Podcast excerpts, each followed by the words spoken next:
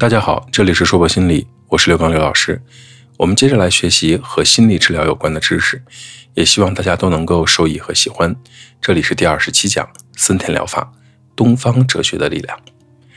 森田疗法呢是由日本学者森田正马教授创立的，它是以治疗神经症为特点的心理治疗方法。它的本质是通过亲自体验去理解，以达到治疗的目的，是一种超越言语和理性的治疗方法。一九零四年，心理治疗这一词呢最早出现在日本。在日本啊，不论是日本本土的心理治疗方法，还是来自国外的心理治疗方法，都深受到佛教的影响。日本本土的心理治疗方法中最具有代表性的，就是森田正马所创立的森田治疗，以及。吉本一信所创立的内观治疗。一九九二年的时候，我国召开了首届森田治疗研讨会。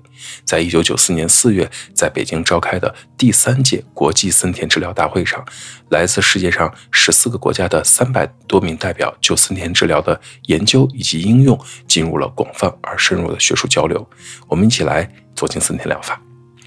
一九二零年前后，森田正马正式创立了神经症的特殊治疗——森田治疗。在那个时候，日本精神科医生还没有神经症这个概念。在那样的一个时代，对临床上大量的神经症病人的普通用语是神经衰弱。什么是神经衰弱呢？通常就是指由于过度劳累所引起的神经系统的疲劳。他从当时的主要治疗方法，比如呃安静疗法、作业治疗、说服治疗、生活治疗中汲取了精华，把它们合理的结合起来，创造出了他自成体系的精神治疗，也是日本独创的一种心理治疗方法。四年治疗呢，最佳的适应症就是神经症当中的神经质症。神经症的体验治疗呢，是森田正马首创的新领域，没有现成的合适的科学用语。由于森田正马对佛教以及东方哲学思想的造诣很深，因此能够恰当的运用经典语言。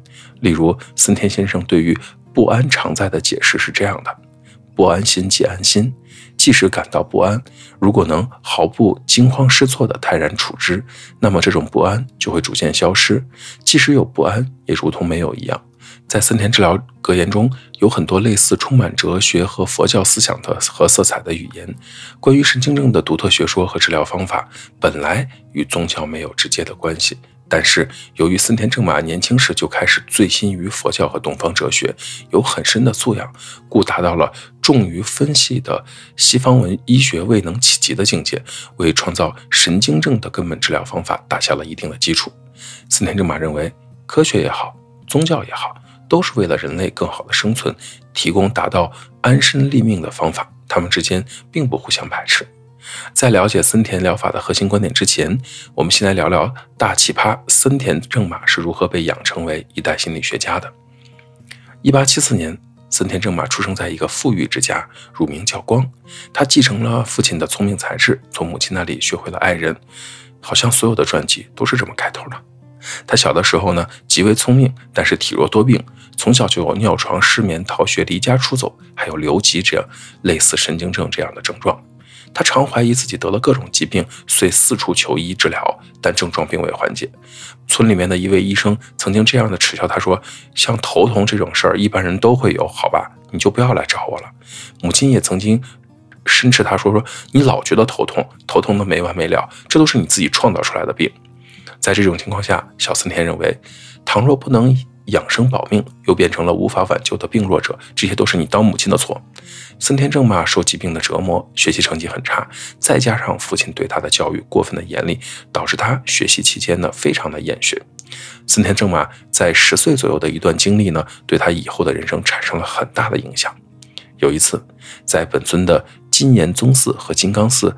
持佛堂曾看到过两幅地狱图，画的有血池、刀山、轮回地狱的形象，殿内荡漾着佛香，熏染出一种异样的香气画面和香气映衬糅合在一起，形成成一种让人觉得无法形容的毛骨悚然的恐怖气氛。森田正马谈及当时的感受说：“看到地狱极乐图时，心灵受到了极大的震动。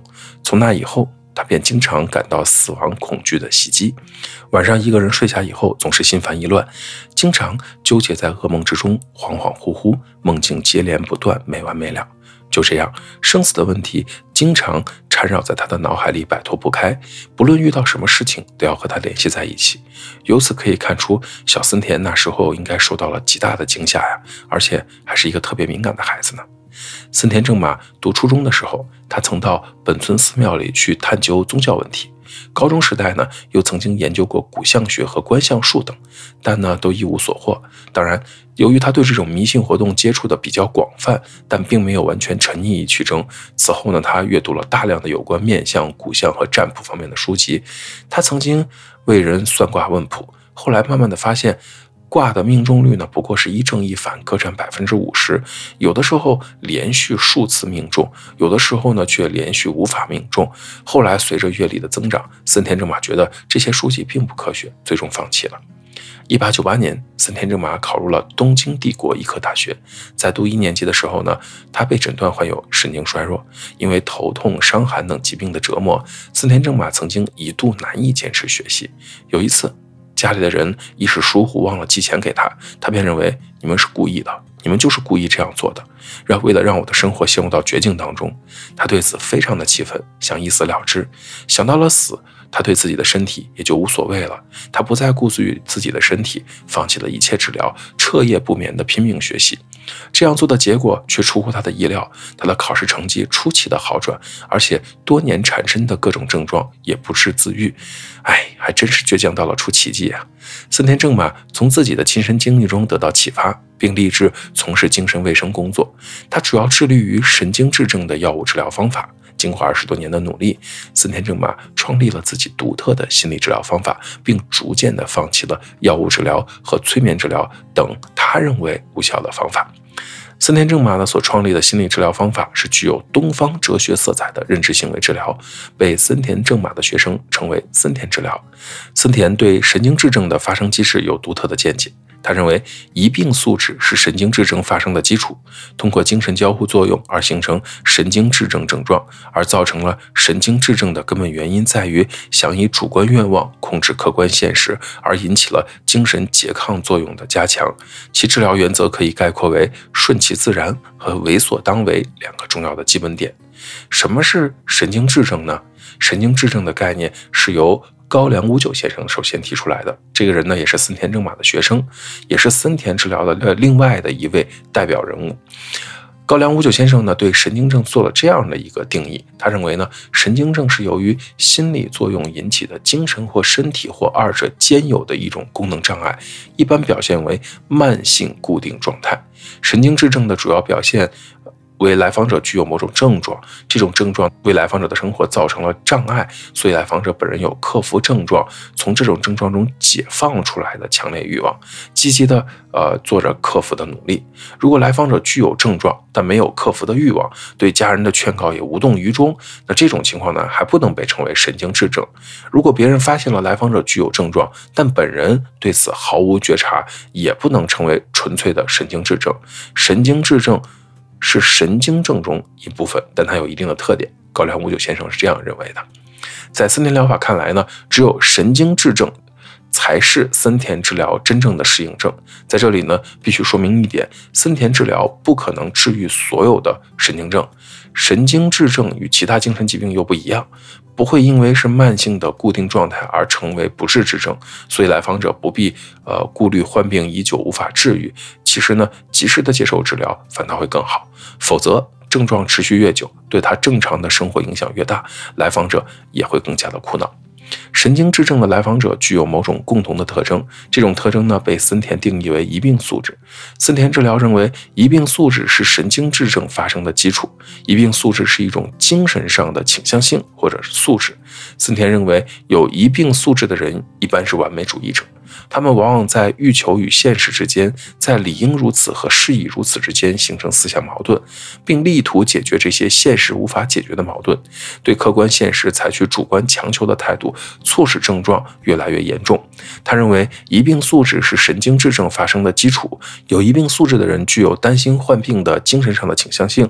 这些人的精神活动内向，内省力强，对自己的身心活动状态非常的敏感，过分的关注自己的健康状况。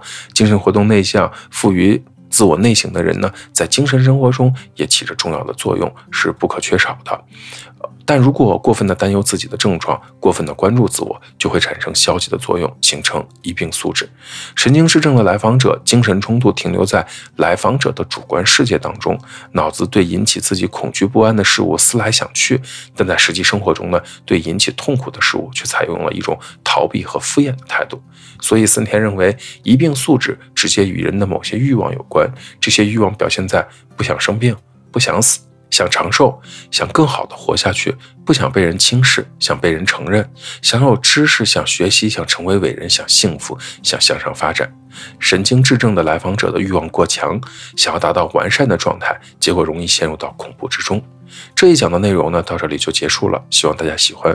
如果你喜欢心理治疗方面的心理学知识呢，也欢迎您持续的关注我们。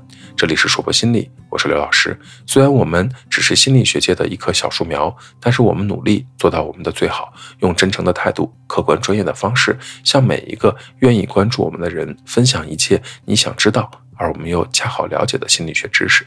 请记得，不管你在哪里，世界和我陪伴着你。再见。